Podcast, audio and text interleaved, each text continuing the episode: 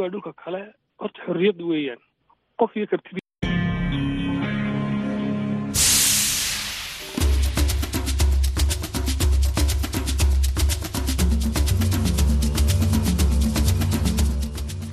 Hii ni idhaa ya Kiswahili ya Sauti Amerika, VOA, ikitangaza kutoka Washington DC. Hujambo msikilizaji popote pale ulipo. Jina langu ni Sandei Shomari mimi naitwa Idi Ligongo nikikukaribisha katika matangazo yetu ya leo jioni, Alhamisi Februari mosi 2024. Matangazo haya yanasikika kupitia redio zetu shirika, ikiwemo Redio Free Africa ambayo inasikika kote nchini Tanzania na eneo zima la maziwa makuu kupitia masafa mafupi na Radio Citizen inayosikika kote nchini Kenya. Tunapatikana pia kupitia mtandao wetu wa www voa swahili.com. Karibu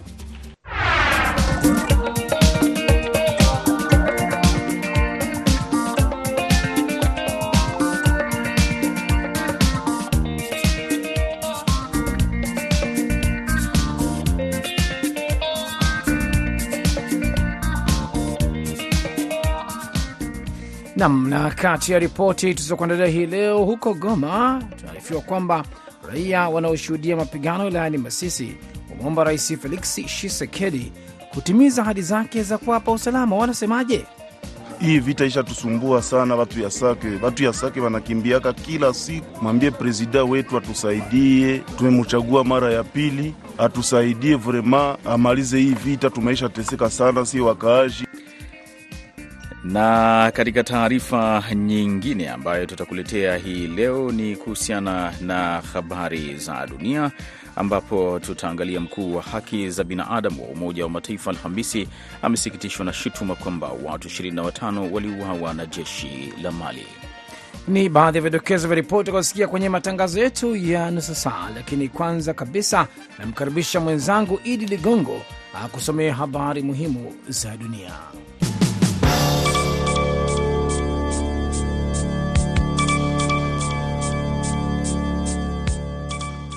Viongozi wa Umoja wa Ulaya Alhamisi walikubaliana kwa kauli moja juu ya msaada wa dola bilioni 50 kwa Ukraine na kuushinda upinzani wa hapo awali kutoka Hungary.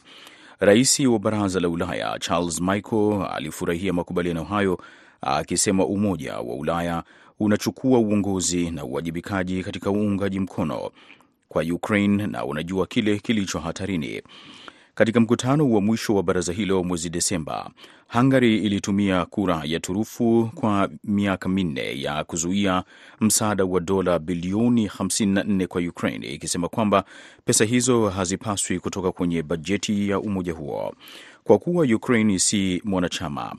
Nchi nyingine zote 26 wanachama zilipiga kura kuunga mkono mpango huo wa msaada wa kifedha kwa EU ni muhimu kwa Kiev, alisema Luigi Scarsir wa kituo cha mageuzi ya Ulaya. Mkuu wa haki za binadamu wa Umoja wa Mataifa Alhamisi amesikitishwa na shutuma kwamba watu 25 waliuawa na jeshi la Mali na wanajeshi wa kigeni wiki iliyopita katika eneo ambalo limekumbwa na ghasia za wenye msimamo mkali. Shirika la habari la AFP linaripoti kuwa Volker Turk pia ameelezea wasiwasi wake wa mauaji ya watu wengine 30 katika mashambulizi ya mwishoni mwa juma katikati ya Mali, hasa kule kwenye ghasia.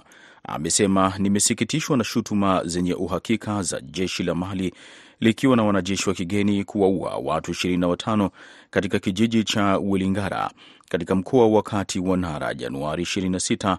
Taarifa ya TUK imesema ukusanyaji wa uhakiki wa taarifa umekuwa mgumu nchini Mali kutokana na nchi hiyo kijiografia kuwa kubwa na kukosekana kwa mawasiliano kwa hofu za kiusalama. Israel Alhamisi imesema wanajeshi wake walipambana na wanamgambo wa Hamas kote ukanda wa Gaza, ikiwa ni pamoja na kuwaua dazeni ya wapiganaji katikati na kaskazini mwa Gaza, huku mashambulizi ya anga ya Israel yakipiga Khan Younis, sehemu ya kusini ya ukanda huo. Mapigano hayo yaliendelea huku wapatanishi wa mapendekezo mapya ya kusitisha mapigano wakisubiri kusikia maendeleo ya kupatikana kwa muafaka kati ya Israel na Hamas ambayo yatasimamisha mapigano kwa muda mfupi na kuachiliwa kwa wafungwa wanaoshikiliwa na Hamas huko Gaza. Mukhtasari wa mapendekezo hayo ulitokana na mazungumzo ya mjini Paris kati ya maafisa wa Marekani, Israel, Qatar na Misri mapema wiki hii. Kiongozi wa Hamas Ismail Haniyeh alitarajiwa kusafiri hadi Cairo kujadili mpango huo. Alipoulizwa kuhusu maelezo ya mapendekezo hayo wakati wa kikao kifupi Jumatano, White House, msemaji wa baraza la usalama wa taifa John Kirby amesema hakuna kilichokamilika mpaka makubaliano yafikiwe. Gavana wa jimbo la Zamfara linalokabiliwa na ghasia kutoka magenge ya wahalifu nchini Nigeria amezindua kikosi cha wanamgambo wa elfu mbili na mia sita ili kupambana na kuongezeka kwa magenge ya uhalifu yanayosababisha hofu miongoni mwa wakazi wa jimbo hilo la kaskazini magharibi. Aida Isa anatusomea ripoti kamili. Zamfara ni mojawapo ya majimbo kadhaa ya Nigeria yanayokabiliwa na magenge ya wahalifu yanayofahamika kama bandits wanaovamia na kuiba vijiji na miji, kuwaua raia na kuteketeza nyumba zao. Gavana Dauda Lawal Dare alitangaza kuundwa kwa kikosi cha walinzi wa raia wa mji wa jimbo la Zamfara wakati wa sherehe iliyofanyika katika mji wa Gusau, mji mkuu wa jimbo, jana jioni. Anasema walinzi takriban 2645 waliojitolea ni kikosi cha kwanza kilichopewa mafunzo kamili ya usalama, kufanya mazoezi pamoja na kuelimishwa juu ya kanuni za kazi zao katika kulinda vijiji na miji. Bwana Dare aliwaambia wanamgambo hao kwamba hivi sasa wako tayari kwenda kukabiliana na mabandits ili kusaidia kukomesha uhalifu, utekaji nyara na wizi wa mifugo. Alikiri kwamba uhalifu huo umekuwa sugu kwa zaidi ya muongo mmoja sasa na kwamba Zamfara imekuwa ikimulikwa ndani na nje ya nchi kwa sababu zisizo nzuri kwa ajili ya janga hilo. Magenge hayo yana makambi ndani ya misitu mkubwa katika majimbo ya Zamfara, Katsina, Kaduna na Niger na yamekuwa yakiwateka nyara mara kwa mara wanafunzi kutoka shule zao mnamo miaka ya hivi karibuni. Uhalifu unaofanywa na wanamgambo hao huko kaskazini magharibi ni mojawapo tu ya changamoto za usalama zinazowakabili maafisa wa usalama nchini Nigeria. Unaendelea kusikiliza habari hizi za dunia kutoka idhaa ya Kiswahili ya Sauti ya Amerika ikitangaza kutoka Washington DC. Ripoti mpya ya Umoja wa Mataifa inaonya kwamba Al Qaida imeanzisha kambi nane mpya za mafunzo nchini Afghanistan inayotawaliwa na Taliban na inawasaidia wanamgambo wanaoipinga Pakistan kufanya mashambulizi ya kuvuka mpaka. Ripoti hiyo imesema kambi ya Al-Qaida katika jimbo la mpakani wa Afghanistan la Kunar inaendesha mafunzo ya mashambulizi ya kujitoa muhanga kusaidia operesheni za Tahrik-i-Taliban Pakistan au TTP, kundi linalotambulika kimataifa kama la kigaidi linaloongoza mashambulizi dhidi ya vikosi vya usalama vya Pakistan. Timu ya Umoja wa Mataifa ya kusaidia uchambuzi na ufuatiliaji wa vikwazo ilitoa matokeo yake Jumatano ya tathmini mpya ya makundi tishio ya wapiganaji hususan TTP katika eneo hilo kutoka maeneo yao ya Afghanistan inayotawaliwa na Taliban. Alhamisi, mamlaka kuu ya Afghanistan ilikataa matokeo ya ripoti hiyo ya Umoja wa Mataifa na kudai ni uongo. Spika mpya wa Taiwan aliyechaguliwa Han Kuo-yu kutoka chama cha upinzani chenye urafiki na China cha Kuomintang ama KMT amefanya wachambuzi kusema anaweza kusababisha mgongano katika bunge na uwezekano wa kufungua ushawishi wa China katika siasa za ndani. Mtaalamu wa siasa kutoka chuo kikuu cha taifa cha Chengchi, Lev Nechman, anasema kuna uwezekano wa kuonekana kupitishwa kwa sera zinazoelemea upande huo taratibu, na itakuwa ni muda mwingine wa mgongano. Uchaguzi wa spika mpya umefanyika karibu wiki tatu sasa baada ya chama tawala cha Democratic Progressive ama DPP kushinda muhula wa tatu madarakani, kikishinda uchaguzi wa rais, lakini kikashindwa katika bunge. Leo hii ilikuwa siku ya kwanza ya bunge la Taiwan na Han alipata kura 54 huku mgombea wa DPP Yo Skun akipata kura 51 na wakazi wa eneo la mashariki mwa Uhispania katika mkoa wa Katalunya watapigwa marufuku kuosha magari yao na kujaza mabwawa ya nyumbani ya kuogelea, ikiwa ni hatua zilizotangazwa Alhamisi kupunguza hali ya ukame mbaya zaidi uliowahi kutokea. Hatua hizo zitaathiri karibu vijiji mia mbili, miji na majiji ikijumuisha Barcelona na karibu na watu milioni sita zilipitishwa baada ya hifadhi ya maji kushuka hadi kwa karibu asilimia 16 ya uwezo wake. Rasi ya Iberia iko kwenye hali mbaya ya ukame zaidi katika kipindi cha miaka 1200 utafiti wa mwaka 2022 ulionyesha.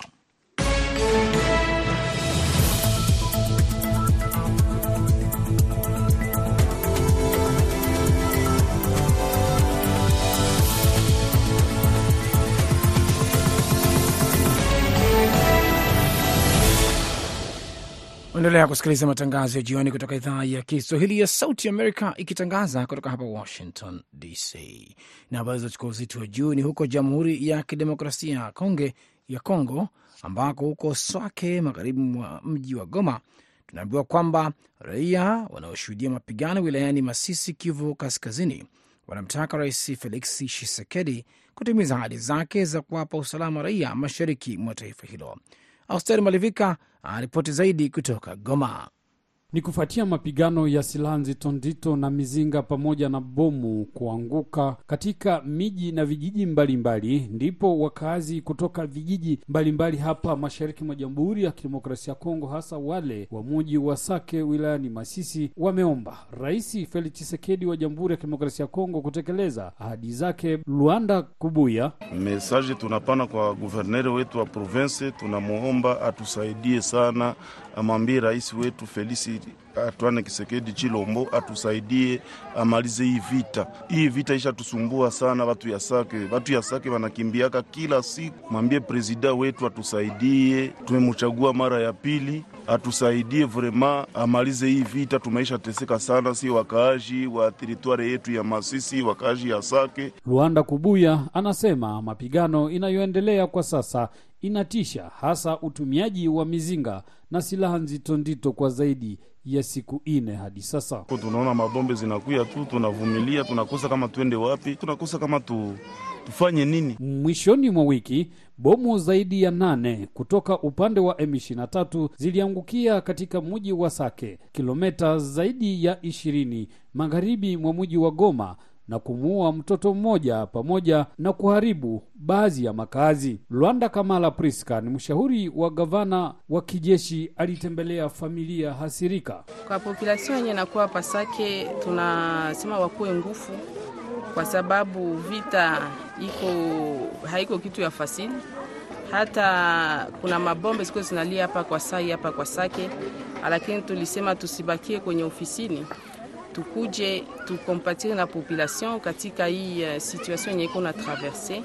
Wakazi eneo hili wakiomba Sadek na wanajeshi wake kuwajibika. Jospesi Mwirai ni mratibu wa mashirika ya kiraia mjini Sake. Hatutapenda tu tusikie Sadeke Sadeke, lakini tutapenda tuwaone kwa matendo, yaani wameingia uwanjani, sisi wenyewe tuko tunawaona wanapiga adui na wanaendelea mbele na kuchukua bila muda hii teritwari ya Masisi kuitoa katika mikono ya M23 pamoja na teritwari ya Nyiragongo na Ruchuru. Hiyo ndio matarajio yetu. Gavana wa Kivu Kaskazini Jenerali Peter Chirimwami akihamasisha wananchi na viongozi wa kata mbalimbali za Goma kushirikiana. Ndiyo tulikuja kwa kikao ya usalama kusudi tuzungumuze na raia, tujue pamoja tunaweza kuleta amani namna gani, na kama mnavyovijua yetu siasa ni ya kukaribia raia kusudi tujue shida zao na tuzitatue pamoja.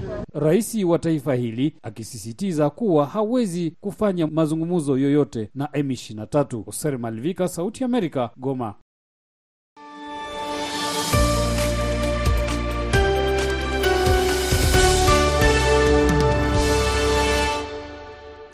Endelea kusikiliza matangazo ya idhaa ya Kiswahili ya Sauti ya Amerika ikitangaza kutoka Washington DC. Na kutoka huko Jamhuri ya Kidemokrasia ya Kongo, sasa tunaelekea nchini Tanzania, ambapo baadhi ya vijana wananufaika na mradi wa kilimo wa Jenga Kesho Bora nchini Tanzania wamemtaka rais wa nchi hiyo kuingilia kati mradi huo na kuangalia utekelezaji wake kwa karibu ili kuhakikisha mafanikio endelevu ya mradi uliobeba matumaini ya vijana wengi kuimarisha uchumi wao kupitia mradi huo baada ya wizara ya kilimo kushindwa kutimiza baadhi ya makubaliano waliokubaliana na vijana hao hapo awali. Mwandishi wetu wa Dar es Salaam, Amri Ramadhan, anayo ripoti kamili. Vijana hao wamesema makubaliano na wizara ya kilimo yamekiukwa kwa kuwa walipaswa kumilikishwa ardhi yenye mifumo ya umwagiliaji kwa miaka 66 lakini badala yake wamepangishiwa kwa miaka 33 bila miundombinu ya umwagiliaji. Zenais Jacksoni, moja ya kijana mnufaika wa mradi huo kutoka Dodoma, amesema makubaliano mengi yameenda tofauti kwa kuwa vijana hao wamesainishwa karatasi peke yake bila kukabidhiwa maeneo kwa ajili ya kuanza uzalishaji. Kuna wenzetu ambao tayari waishakuwa wameripoti, wamefika tu kituoni mpaka sasa hivi hawajaanza uzalishaji hawajapewa maeneo yoyote, hata eka moja hakuna aliyekabidhiwa kwamba hili eneo la mtu fulani, hakuna. Zaidi zaidi wamesainishwa tu karatasi ambayo inaonyesha kupangishwa kwa miaka thelathini na tatu. Yaani unapewa tu usaini, lakini haujakabidhiwa kwamba eneo lako ni hili, utaanza uzalishaji. Kwa hiyo vitu vingi vimeenda tofauti. Mradi huo wa Jenga Kesho Bora ulihusisha vijana na wanawake 812 huku waliofanikiwa kumaliza mafunzo na kutakiwa kufika shambani ni 687 wakiwa na matumaini ya kubadilisha maisha yao kupitia mradi huo ambao kwa hivi karibuni umeonekana kuingia dosari baada ya wizara ya kilimo kushindwa kutimiza matakwa ya vijana hao, suala ambalo Pasco Mushi kutoka shamba la Ndogowe, Dodoma, amemtaka Rais Samia Suluhu hasani kuingilia kati na kuangalia watekelezaji wa mradi huo kama wana nia thabiti ya kutekeleza mradi huo kikamilifu ili kuhakikisha mradi huo unatekelezwa kikamilifu na kuwanufaisha vijana wa Kitanzania. Tunaomba uh, jicho la pekee ili mradi ukatekelezwe kama inavyotakiwa kutekelezwa, lakini pia akaangalie watekelezaji wa mradi huu kama wana nia thabiti ya kutekeleza huu mradi. Kama hawana nia thabiti ya watu waweke watekelezaji ambao wana nia njema kutekeleza huu mradi, kwani mradi huu wa BBT sio tu kwa faida yetu sisi wana BBT, ni kwa faida ya vijana wa leo, wa kesho na kesho kutwa. Hata hivyo, naibu waziri wa kilimo David Silinde amesema baadhi ya mashamba bado yanaendelea kuwekewa mifumo ya umwagiliaji na ndiyo sababu ya kuwataka vijana kuendelea kulima kwa kutegemea mvua wakati wakisubiria kukamilika kwa ufungwaji wa mifumo ya umwagiliaji. Tungesema kabisa kwamba tuwasubirishe mkae nyumbani mpaka kila kitu kikamilike kwa asilimia mia moja, maanake mngechelewa. Tulichotaka kukitumia sisi tukasema tutumie hata huu msimu wa mvua unaoishia, basi mlime wakati, kwa sababu mle ndani kuna mkandarasi anaendelea kumaliza ile kazi ya kuweka ile mifumo ya umwagiliaji kwenye mashamba. Kwa wakati anaendelea, na nyinyi shughuli za kilimo zisisimame, mwendelee na hizo shughuli. Silinde amemaliza kwa kuwataka vijana hao kuwa wavumilivu wakati serikali inaendelea kutatua changamoto zao, kwa kuwa mradi huo wa Jenga Kesho Bora umebeba matumaini ya vijana wengi wa Kitanzania. Amri Ramadhani, Sauti ya Amerika, Dar es Salaam. Nashukuru kutoka Amri Ramadhan kutoka Dar es Salaam. Na moja kwa moja tunaangalia taasisi ya ufuatiliaji wa rushwa duniani Transparency International imetoa ripoti yake ya mwaka ikieleza kwamba mifumo dhaifu ya mahakama na sheria inasababisha kuongezeka kwa ulaji rushwa duniani. Katika ripoti yake iliyotolewa mapema mwaka huu, inaeleza kwamba kiwango cha rushwa kimeongezeka na kukithiri katika mataifa ishirini na tatu. Abdu Shakur Abud anayo ripoti kamili. Ripoti ya Transparency International ambayo imekuwa ikitolewa kwa karibu miaka 30 huorodhesha mataifa kulingana na kiwango chake cha rushwa inayofahamika kama Corruption Perception Index CPI, na inaeleza kwamba kudhoofika kwa mifumo ya mahakama kumepunguza juhudi za kuwajibisha maafisa wa umma ambao katika nchi nyingi wanatuhumiwa kwa ulaji rushwa, ikiwa ni jambo msingi wa kupambana na rushwa. Askofu David Oginda, mwenyekiti wa tume ya maadili na kupambana na rushwa Kenya, EACC, anasema moja kati ya tatizo kubwa la mahakama hasa kwa upande wa Kenya ni kwamba kuna upungufu mkubwa wa mahakimu na waendesha mashtaka kuweza kusikiliza kesi zinazohusiana na rushwa kwa muda unaohitajika. Unajua, mahakama inafanya kazi yake, lakini shida ni makesi ambao wako nazo ni mingi kwa hivyo unapeleka kesi kotini, inaweza chukua two years, three years, miaka mitano, saa zingine miaka kumi. Saa hizo zote mtu ako nje bado anaendelea kufanya uh, mambo mabaya. Kwa hivyo tuko na shida ya hatuna majaji ya kutosha, kesi inachukua muda, Hiyo ndio shida tunayopata, lakini mahakama inajaribu. Ripoti ya Transparency inaeleza kwamba rushwa itaendelea kustawi hadi pale mifumo ya mahakama inawaadhibu vilivyo wanaotenda maovu na kuiwajibisha serikali. Inatoa wito kwa viongozi kufanya uchunguzi wa kina na kuhakikisha idara na taasisi za umma zina uhuru kamili wa kufuatilia rushwa na kuwajibisha watu wanaotuhumiwa na ulaji rushwa. Katika orodha iliyotolewa, Kenya ni miongoni mwa nchi chache za Afrika Mashariki ambako rushwa imeongezeka mwaka jana, na David Oginda anasema tatizo kubwa ni kwamba rushwa imeota mizizi hata miongoni mwa wananchi wa kawaida. Ukiangalia vile ufisadi unaendelea hapa Kenya, ni kama watu wameona kama ni njia ya kupata mali na kujitajarisha, na hiyo ndio inafanya watu wengine waingie kwa hiyo pengine ndio sababu hiyo tumedrop.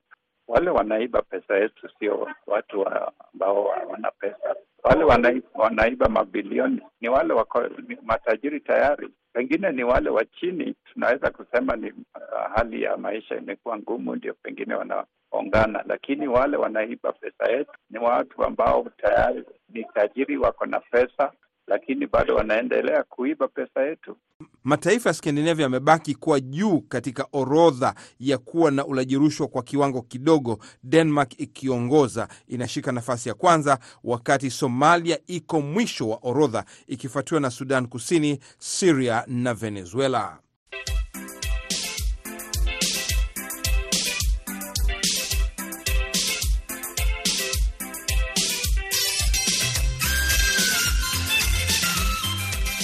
Leo katika matukio ya Afrika tunazungumza na waziri wa mambo ya nje wa Kenya, Musalia Mudavadi, ambaye yuko katika ziara ya kikazi hapa Washington DC.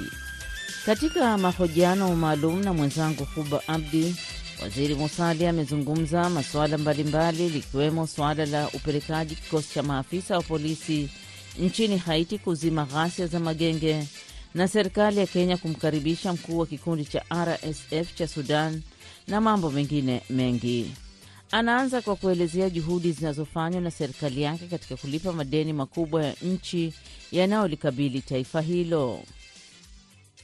Itatuchukua muda karibu ya miaka miwili ama mitatu ya hali ambayo itakuwa ngumu, ndio tuanze kupindua kabisa uh, mambo ya kiuchumi uh, na haya tulisema, na ndio kwa sababu uh, tunalenga kupunguza mambo ya madeni.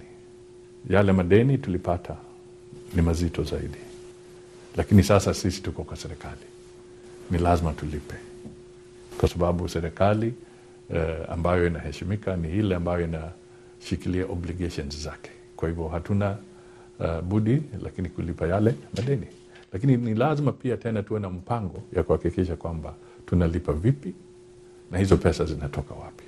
mm-hmm. Na Huba, wacha nikuambie, katika ulimwengu serikali hutekeleza wajibu wake kwa njia mbili.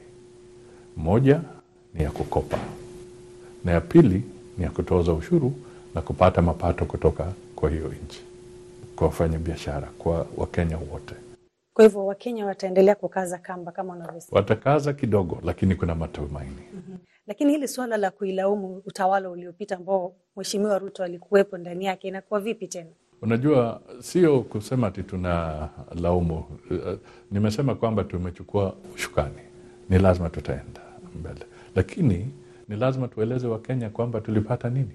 Hatuwezi tukaficha tumepata uh, shimo kubwa la madeni ama shida kubwa ya madeni. Ni lazima tu, tuambie kwamba pesa zenu wakati tunatoza ushuru pia ni lazima tulipe haya madeni yeah. Tusipolipa tutaingiza taifa la Kenya kwa shida. Mheshimiwa, tuendelee, tuende mbele, tuzungumzie swala hili la Haiti ambapo taifa la Kenya lilijitolea kupeleka uh, vikosi vya usalama katika taifa la Haiti kusaidia kurejesha amani katika taifa hilo ambalo limekumbwa na migogoro kwa muda mrefu.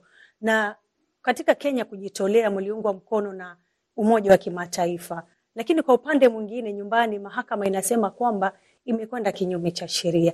Mnafanya vipi kama serikali kuhakikisha kwamba mnaheshimu uamuzi wa mahakama, lakini vilevile vile, kumbuka taifa la Kenya pia na majukumu yake katika Umoja wa Mataifa? Na ni kwa nini wakachagua Kenya iwe lead nation? Ni kwa sababu tumehusika na peace efforts, mambo ya usalama katika sehemu zingine, na hii ni credit kubwa kwa uh, askari wetu ama disciplined forces za Kenya kuonyesha kwamba zinaheshimika mpaka zinachukuliwa kuwa kama lead entities katika shughuli mbalimbali under the UN umbrella.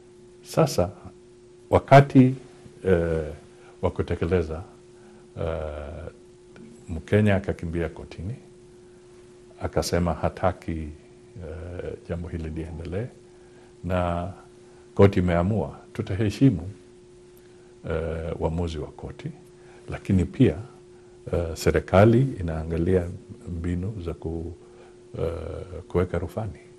Je, tuna uwezo wa kuweka amani katika taifa hilo ambayo mataifa mengine yameshindwa?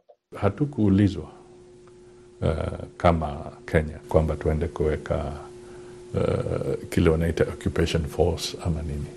Hii ni kusaidia disciplined forces za huko uh, ama polisi, ili wakati tunawasaidia pia tunawasaidia kwa mambo ya training na capacity building, kuhakikisha kwamba watakuwa na uwezo wa kupambana na majambazi wao wenyewe uh, hapo baadaye.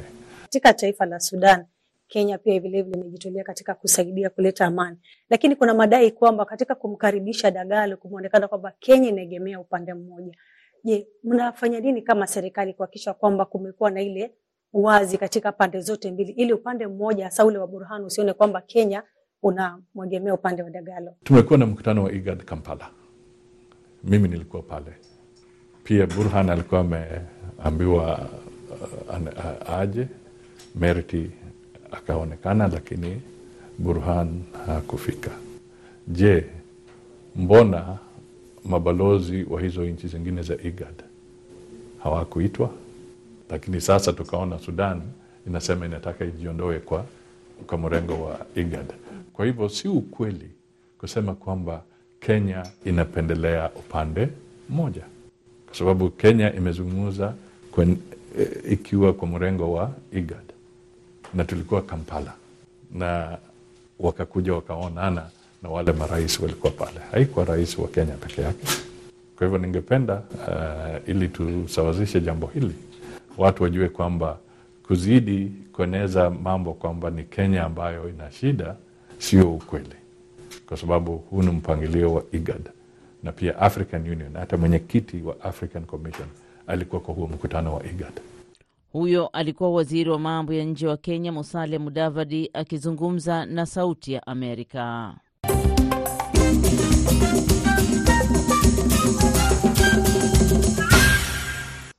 Ufuatao ni muhtasari wa habari. Viongozi wa Umoja wa Ulaya Alhamisi walikubaliana kwa kauli moja juu ya msaada wa dola bilioni 50 kwa Ukraine na kushinda upinzani wa hapo awali wa Hungary. Rais wa Baraza la Ulaya Charles Michel alifurahia makubaliano hayo akisema Umoja wa Ulaya unachukua uongozi na uwajibikaji katika uungaji mkono wake kwa Ukraine.